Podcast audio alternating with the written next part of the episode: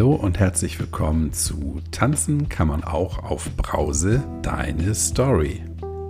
Ich habe es angekündigt und jetzt ist es endlich soweit. Es gibt heute den zweiten von drei Teilen von Annas Story. Interessant heute ist die Tatsache, dass Anna Dinge erzählt, die ihr Freund nicht weiß, die ihn aber ganz direkt auch betreffen.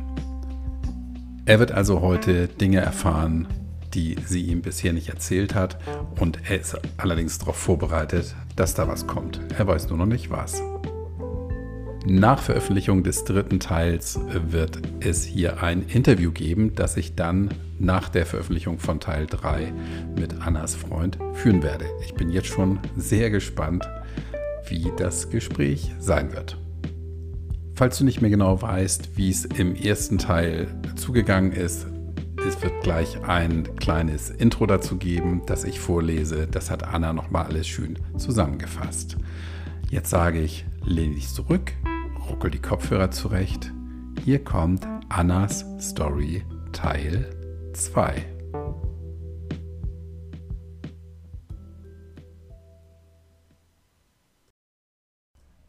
freue mich, dass ihr wieder dabei seid und Teil 2 meiner Geschichte mitverfolgt. Diese hat aus persönlichen Gründen leider etwas länger auf sich warten lassen. Daher möchte ich euch an dieser Stelle ganz kurz abholen.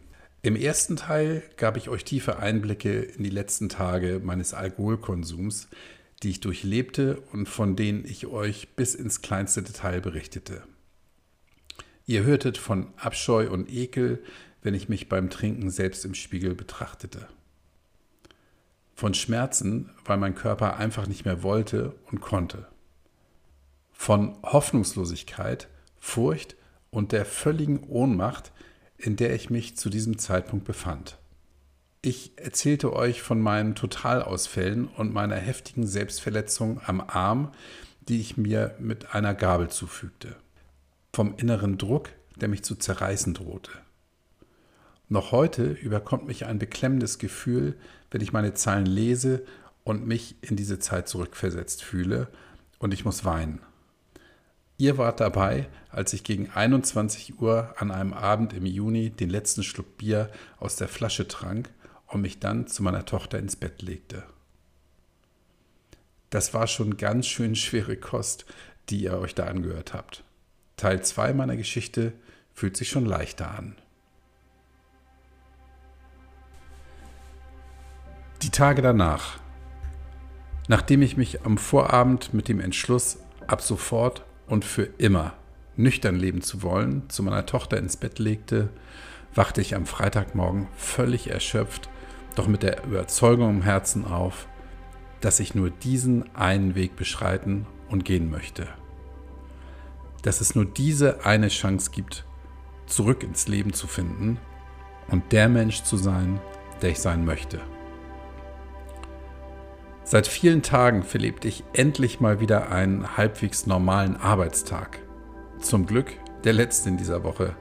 Jedoch waren mein Körper und meine Psyche total angeschlagen und geschwächt. Von Lebensenergie keine Spur. Es dauerte fast zwei Wochen, bis ich mich in einem halbwegs akzeptablen Zustand befand, in dem ich mich auch wieder belastbar für die alltäglichen kleinen Herausforderungen fühlte. Sie wirkten anfänglich unüberwindbar. Alles, wirklich alles war einfach nur anstrengend. Unzählig viele Gedanken über Alkohol und das Gefühl von Verzicht begleiteten mich ununterbrochen in dieser Zeit. Ein Preis, den ich bereit war zu zahlen. Ich war davon ausgegangen, dass es fortan und für immer so bleiben wird. Meine eingeschränkte und auch total verschwommene Gedankenwelt, in der ich mich dann noch bewegte, ließ keine anderen Alternativen zu. Begrenzung fängt im Kopf an. Ein Satz, den ich mir heute oft vor Augen halte. Bereits bevor ich meinen Entschluss, nüchtern zu leben, in die Tat umsetzte und endlich den Ausstieg nach 13 langen Jahren schaffte, bin ich Teil der Gruppe Rauschlos glücklich, dein Sobriety-Wohnzimmer geworden auf das ich bei meinen Recherchen gestoßen bin. Viele Wochen verfolgte ich sehr aufmerksam als stille Leserin die Berichte und Erzählungen der anderen Mitglieder. Nach und nach war es mir möglich, mich an den tollen und mutmachenden Erfolgen, von denen die anderen berichteten, zu erfreuen und Chancen in den kostbaren Erfahrungen der Gruppenmitglieder für mich zu entdecken. Schon sehr früh, ohne dass es mir zu dem damaligen Zeitpunkt bewusst war, und auch noch in der Zeit meines Konsums, wurde diese Gruppe zu einer starken Stütze für mich, die mir großen Halt bot und auch heute noch bietet. Ich fühlte mich nach so vielen langen, im Herzen sehr einsamen Jahren endlich verstanden. Plötzlich fing ich auch an, mich selbst zu verstehen. Zunächst in ganz kleinen, zaghaften Schritten. Gerade in den Parallelen, die sich mir zu den anderen und den Erfahrungsberichten zeigten, steckte viel Wachstumspotenzial. Ich beherzigte die Ansätze, die ein jeder, der auf seinem nüchternen Weg war, nutzte, auch wenn diese teils äußerst verschieden waren. Gerade das fand und finde ich immer noch absolut kostbar. Es war immer etwas dabei, was ich gut für mich persönlich nutzen konnte. Ich fühlte mich nicht mehr allein und sogar ein Stück weit getragen. Ein Gefühl von Zugehörigkeit entwickelte sich und trägt mich bis heute. Sehr zeitnah nach meinem Entschluss offenbarte ich mich in der Gruppe und meldete mich zu Wort. Ich weiß noch genau, wie ich weinend auf meinem Bett lag, als ich meinen ersten Post veröffentlichte und wie herzlich und wohlwollend ich aufgenommen wurde. Ich öffnete mich und gab Einblicke in meine Lebensumstände, zeigte meine Zerbrechlichkeit, gab Preis, wie es um meine Gefühle, Gedanken und Gesundheit steht. Endlich traute ich mich, mein Problem auszusprechen und schaffte dadurch auch Verbindlichkeit für mich. Ich war fest entschlossen, es diesmal zu schaffen. Meine Nüchtern-App, die ich mir damals zulegte, hatte gut zu tun und zählte fleißig jeden geschafften Tag, wobei sich jeder einzelne anfänglich noch sehr schwerfällig anfühlte. In kleinen Schritten, von denen ein jeder ein großer Erfolg für mich war, konnte meine Zuversicht und mein Selbstvertrauen immer mehr wachsen und ich konnte Freude in diesen verspüren.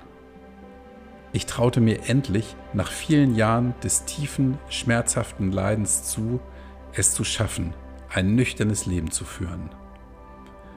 Ich hatte die App ständig im Zugriff und sie unterstützte mich, auch wenn ich schon fast zwanghaft auf den Zähler guckte. Heute gucke ich nur noch sehr selten drauf. Was aus den ersten Tagen bzw. Wochen sehr bei mir hängen blieb, ist das Gefühl von Freiheit, welches sich einstellt, wenn man sich vom Alkohol abgewandt hat, von dem mir viele in unserer Gruppe berichteten. Und auch hier war es wie mit der Kapitulation von mir. Ich weiß um die Bedeutung der Begrifflichkeit, doch hatte ich keinen Schimmer, wie ich dahin finden kann. Was bedeutet es, sich frei zu fühlen? Und wie fühlt sich diese besagte Freiheit an? Werde ich diese Freiheit erfahren können und dürfen? Was sich bei mir nie einstellte, ist dieses Glücksgefühl, welches manche von uns zu Beginn ihrer Nüchternheit durchströmte. Diese rosa Wolke, auf der sie schwebten. Diese machte um mich wohl einen großen Bogen.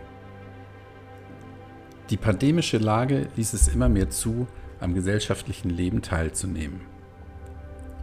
Das stellte mich vor großen Herausforderungen, denen ich mich nur schwer gewachsen fühlte.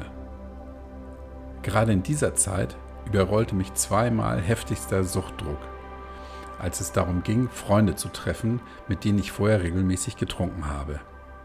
Es ging so weit, dass ich gedanklich alles über Bord werfen wollte, nur um diese Situation nicht aushalten zu müssen, mich dieser Konfrontation zu stellen und die Fragen nach dem für sie so plötzlichen Warum zu beantworten. Erst heute weiß ich, dass es keiner Erklärung bedarf. Das Gedankenkarussell war machtvoll und riss mich in meinen Emotionen nieder. Ich wollte jedoch unbedingt an diesem normalen Leben, was nun immer wieder ein Stück mehr möglich war, teilnehmen.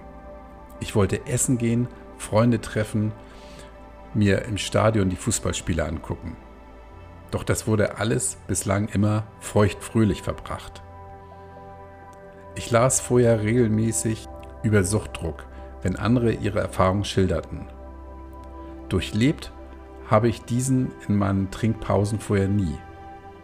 In den ersten Tagen meiner Nüchternheit war ich sehr erleichtert und glaubte, der Kelch zieht an mir vorbei.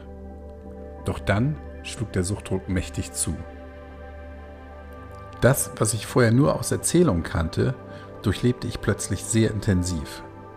Ich war äußerst angespannt, meine Stimmung war gereizt, ich wurde richtig unruhig. Meine Gedanken kreisten darum, wie ich am besten an Alkohol komme und meinen Freund überzeuge, dass es einfach sein muss. Ich fühlte mich wie ferngesteuert, mir selbst und meinen Willen gegenüber gar nicht mehr mächtig. In mir machte sich große Angst breit. Unabhängig von den Momenten des Saufdrucks meldete sich der Teufel zu Wort, wollte mit aller Macht Gehör finden und wurde dabei immer lauter. Zunächst flüsterte er mir lediglich zu. Fast schon zärtlich und auch verständnisvoll. Er versuchte sich mir mit einer liebevollen Art zu zeigen. Vielleicht klang er dabei sogar etwas flehend. Ich versuchte ihn zu überhören. Er hoffte, dass er zu diesem Zeitpunkt noch Chancen hatte. War ich noch ganz am Anfang meiner Nüchternheit. Er schaffte es, dass ich an ihn dachte und mir vorstellte, wie es sich anfühlen würde, wenn ich ihn trank. Ich spürte deutlich, allein durch die Macht meiner Gedanken, wie sich der erste Schluck anfühlt, was er für Gedanken und entspannende und befreiende Gefühle in mir auslöst. Er ließ Sehnsucht nach ihm in mir aufflackern. Ich blieb standhaft. Er präsentierte sich daraufhin dominant und zeigte sich als das manipulative Wesen, das er ist. So oft habe ich nachgegeben und mich von ihm überzeugen lassen. Viel Überzeugungskraft benötigte er damals jedoch insgesamt nicht. Schon wieder wollte er mich glauben lassen, dass doch alles halb so schlimm ist, dass ich stark genug wäre, jederzeit wieder aufzuhören. Das hätte ich doch in den letzten Wochen bravourös bewiesen, wie ich das kann. Dass es jetzt, nach all den schlimmen Ereignissen in der frühen Vergangenheit möglich ist, ihn nun kontrolliert genießen zu können. Er wollte mir weismachen, dass, wenn ich ihn aus meinem Leben verbanne, kein Anschluss mehr finden und noch mehr zur Außenseiterin würde, die sich noch ungeliebter fühlt, noch einsamer und trauriger bestätigt darin, dass ich es nicht wert bin. Dass man mich komisch angucken und mit dem Finger auf mich zeigen würde. Dass die Bombe dann platzt und jeder Bescheid wüsste, dass ich nicht mehr trinke, weil ich ein massives Alkoholproblem habe. Auch machte er mir Angst, dass mein Freund mich von nun an langweilig und seltsam findet und unsere noch junge Liebe daran zerbrechen wird. Was sich da im Kopf abspielte, ist unbegreiflich. Und schon wieder ein endlos wirkender Kampf. Dabei wollte ich doch gar nicht mehr kämpfen. Und ich tat es auch nicht. Ich halte mir bis heute meine Machtlosigkeit gegenüber dem Alkohol vor Augen und kapituliere. Nach den ganzen Monaten ist es in Fleisch und Blut übergegangen. Es fühlt sich gut an. Es gibt mir Kraft und stärkt mein Vertrauen. Mir diese Machtlosigkeit eingestehen zu können, empfinde ich weiterhin als größten Sieg in meinem Leben. Zwei weitere Male wurde ich von diesem Suchtdruck umgehauen. Doch bereits bei den ersten beiden Malen zeigte sich mir, dass dieser nur maximal 20 Minuten anhielt. Somit wusste ich, dass ich nur diese Zeit auszuhalten habe. Wobei das nur schon fast harmlos klingt. Und das war es ganz und gar nicht. Ich übte mich langsam darin, mit diesem Druck umzugehen und lenkte mich ab.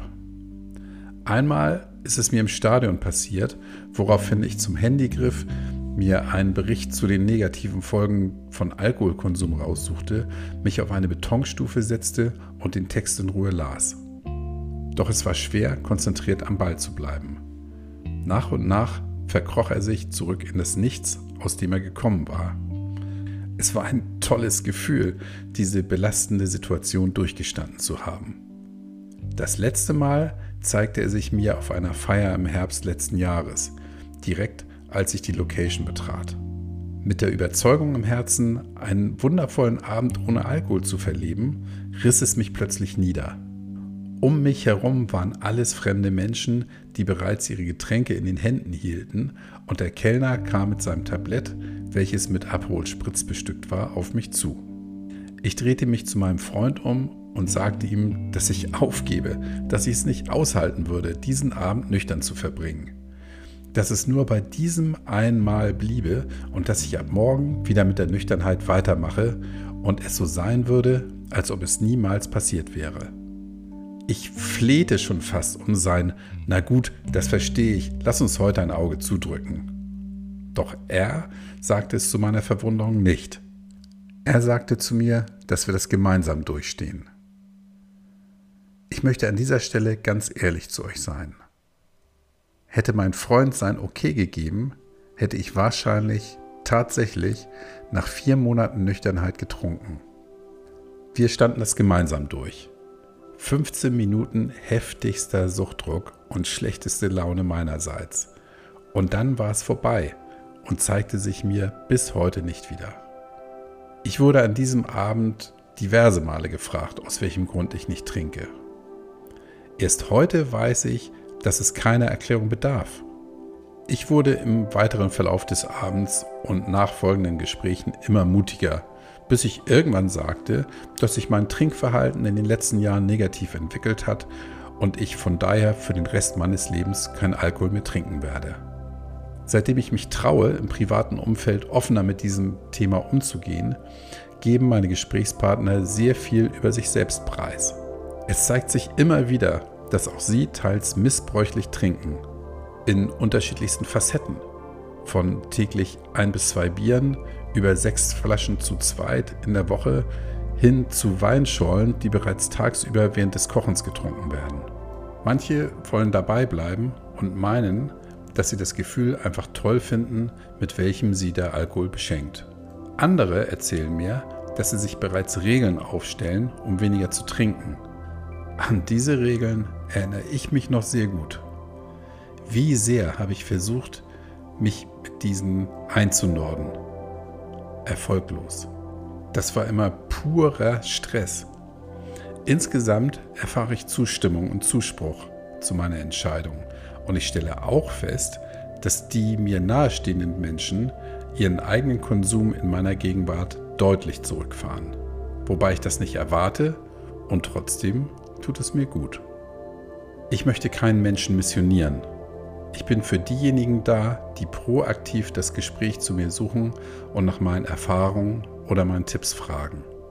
Seit kurzem stelle ich fest, wie sehr mich in meiner Gegenwart trinkende Menschen langweilen. Ich spreche nicht von denen, die genüsslich ein Glas Wein zum Essen trinken. Es langweilt mich, ihnen beim Trinken zuzusehen und zu beobachten, wie sie sich nach und nach verändern vom Gesichtsausdruck über die Stimme hin zur Gestik. Mich langweilen die Inhalte der Gesprächsthemen, die immer flacher werden, und es langweilt mich, mit einem Humor konfrontiert zu werden, der nicht humorvoll ist. Ich möchte an dieser Stelle ganz und gar nicht hochnäsig klingen oder mich in meiner Wertigkeit über sie stellen. Ich habe mich sehr viele Jahre genauso wie sie verhalten und verändert, je mehr mir der Alkohol zu Kopf stieg. Alkohol ist persönlichkeitsverändernd und das breitet sich auf das ganze Leben aus. Ich war so oft unendlich peinlich, auch regelmäßig ausfallend und manchmal auch aggressiv. Ich hielt mich für lustig und super sexy. Dabei konnte ich schon gar nicht mehr geradeaus sprechen und torkelte auf dem Weg zur Theke oder zur Toilette. Begleitet wurden meine Kopfschmerzen am nächsten Tag von Übelkeit, Brechreiz, ausgeprägten Filmrissen und einem mich innerlich zerreißenden schlechten Gewissen. Ich möchte gar nicht wissen, was ich alles angestellt habe, denn auch ohne diese Bilder weiß ich, dass ich in meinen Exzessen gegen meine Werte und Überzeugungen gehandelt habe, dass sich tiefe Abgründe aufgetan haben. einfach nur schrecklich. Vielleicht ist es daher ganz gut, dass diese Erinnerungslücken da sind und mich vor dem Schlimmsten schützen. Es ist wichtig für mich, mein damaliges Verhalten anzunehmen und mich von den Selbstvorwürfen zu befreien. Ich arbeite weiter daran. Manchmal halte ich mir vor Augen, was ich einem mir nahestehenden Menschen in so einer Situation raten würde und versuche damit, mir meine Last zu nehmen. Denn ich würde diesem Menschen Mut zusprechen und ihn animieren, sich selbst zu verzeihen. Und auch ich darf mir verzeihen. Ich kann die Zeit nicht zurückdrehen und die Ereignisse meiner Vergangenheit ungeschehen machen. Doch was ich versprechen kann, ist, dass mir so etwas nie wieder passieren wird. Heute weiß ich, wie sinnbefreit dieser ganze Akt des Trinkens ist, von denen Menschen meinen, er bedeutet das höchste Maß an Lebensqualität, Zugehörigkeit und Gemeinschaft für sie. Sie befinden sich in dem Glauben, dass sich jedes Erlebnis durch Alkohol potenziert und dadurch noch besser, schöner und intensiver wird.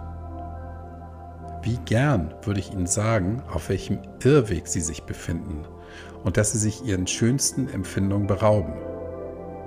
Doch das tue ich nicht. Ich kann Sie nicht retten.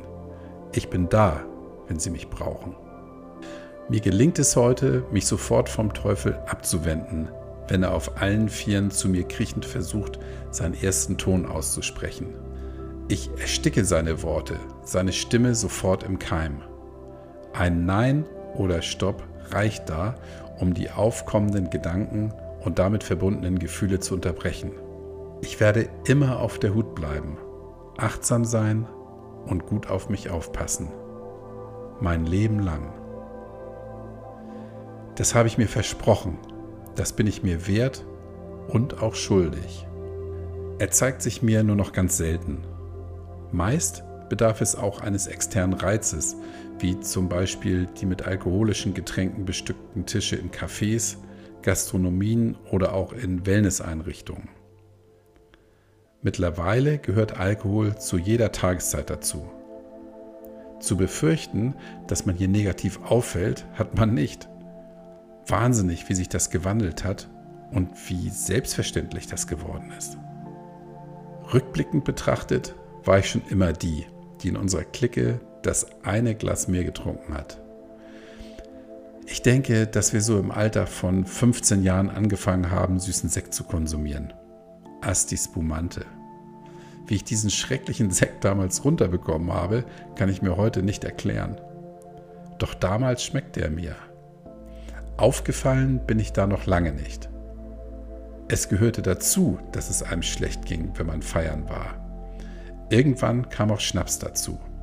Es wurde normal, dass eine Freundin mir die Haare über der Kloschüssel hochhielt, um ausgiebig zu kotzen und dann weiterfeiern zu können, oder ich hielt die Haare meiner Freundin hoch und begleitete sie beim selbigen.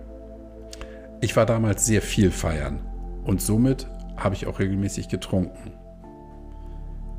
Natürlich wurde zu Hause bereits vorgeglüht.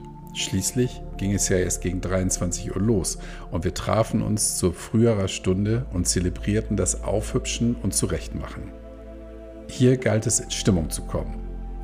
Darüber hinaus tranken wir nicht. Heftigst getrunken wurde denn auch zu der Zeit, als wir jemanden kennenlernten, der eine eigene Kneipe hatte. Was sich da für Szenen abspielten, unglaublich. Es gab Tage, da haben wir acht bis zehn Stunden durchgetrunken und die Kneipe unter Wasser gesetzt. Zwischendurch schlief der eine oder andere mit dem Kopf auf dem Tisch oder einer Bank liegend ein. Dann ging es weiter. Überall war Alkohol auf dem Boden, alles klebte. Doch wir fanden das toll. Wir stanken ekelhaft, nicht nur nach Alkohol, sondern auch nach Qualm, denn zu der Zeit wurde auch noch in Innenräumen geraucht.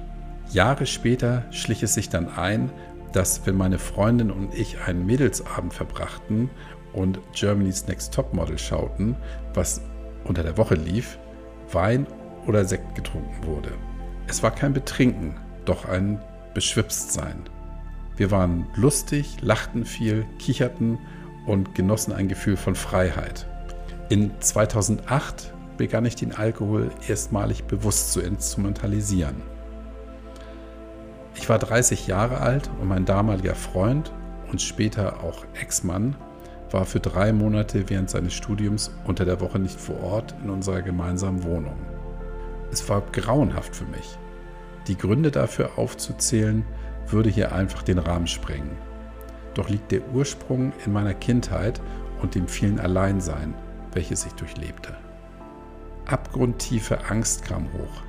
Ich traute mich nicht ins Bett, hatte Angst vor der Dunkelheit, Angst einzuschlafen.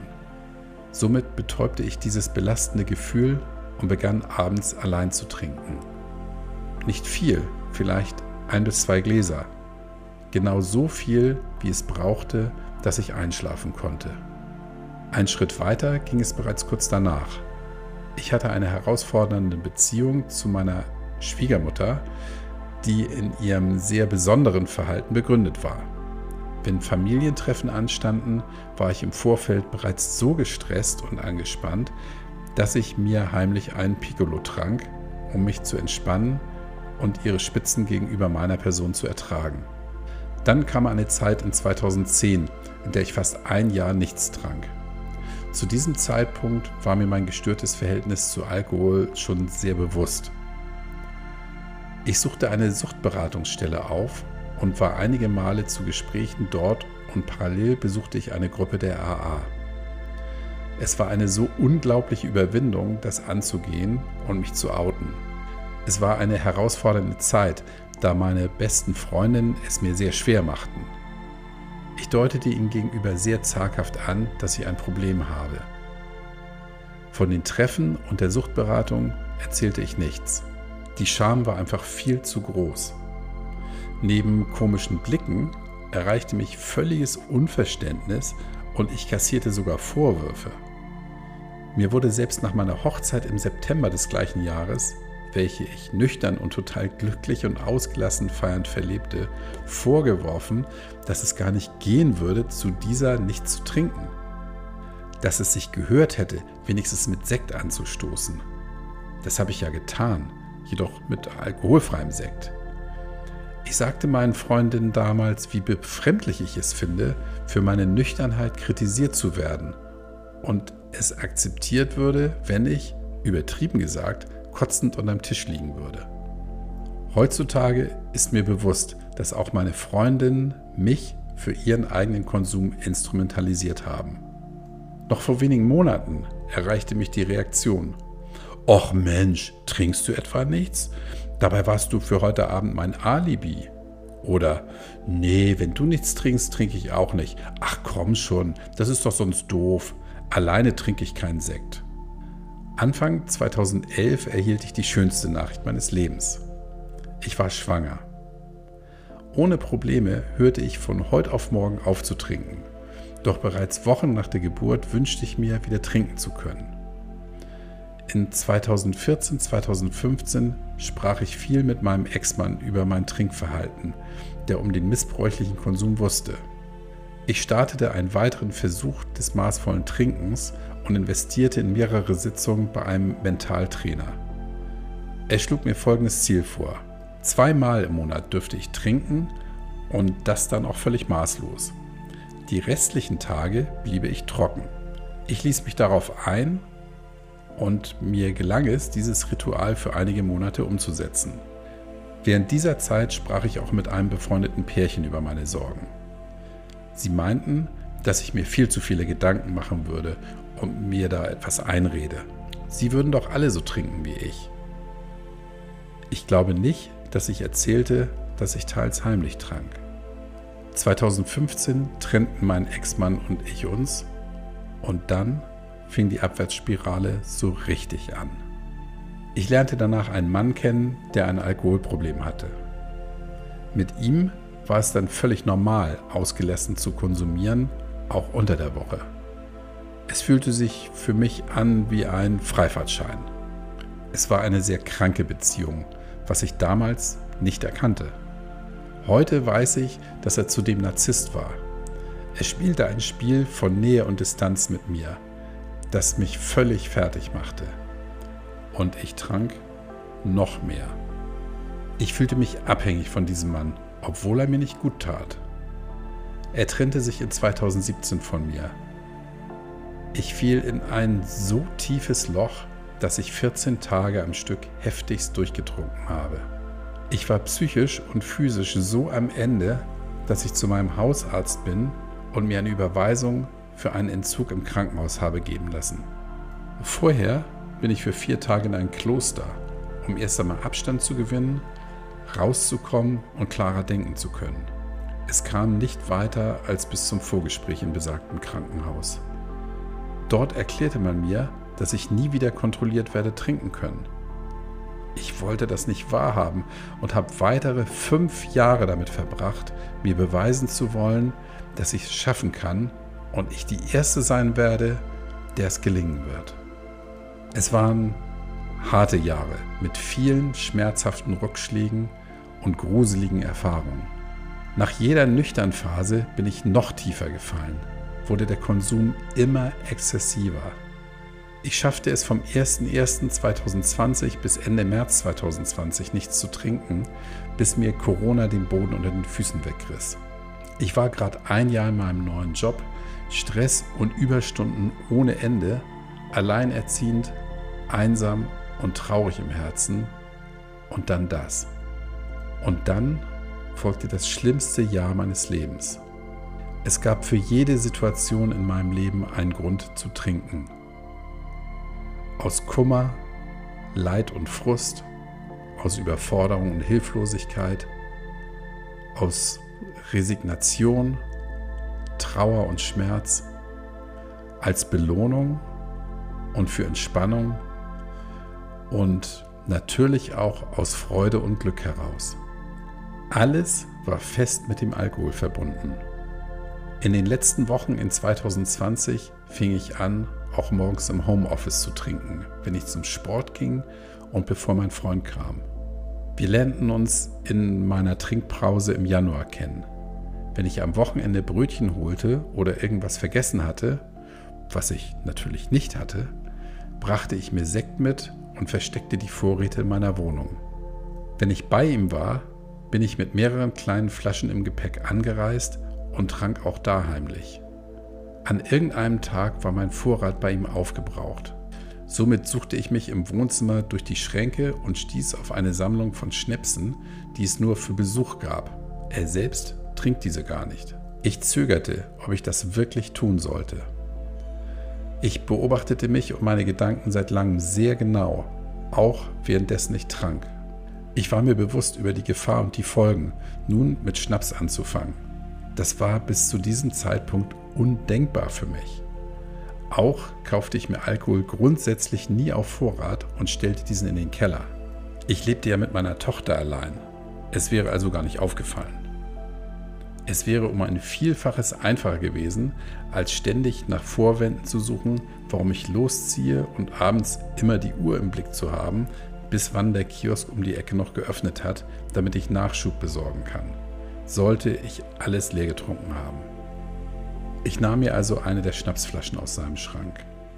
Entschieden habe ich mich für die, auf der 40% stand. Ich wollte ja, dass es schnell Wirkung zeigt.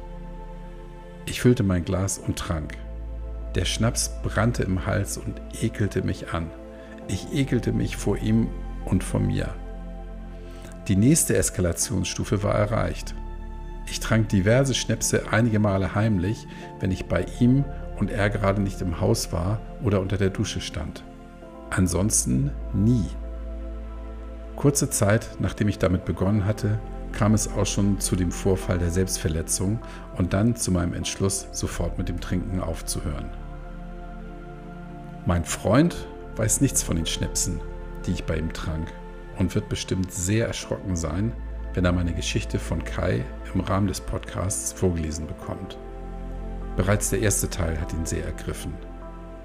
Er weiß auch nicht, wie oft ich Alkoholintus hatte, als wir uns näher kennenlernten und in den ersten Monaten unserer Beziehung. Ich war eine Meisterin im Überspielen und Verstecken, vielleicht auch im Manipulieren Bezug nehmend auf Alkohol. Ich war in allem offen ihm gegenüber, doch dieses dunkle Geheimnis bewahrte ich nur für mich. Ich hatte so eine Angst, dass er mich verlässt, wenn er um das alles wüsste. Er hielt mich für eine ganz wunderbare Frau und ich hatte stets ein schlechtes Gewissen wegen meines Problems.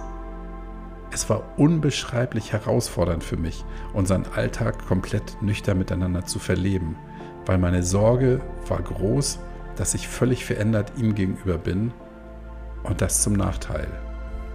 Wie sich alles entwickelte und was sich in meinem Leben verändert hat, werde ich euch im dritten und letzten Teil erzählen. Passt auf euch auf.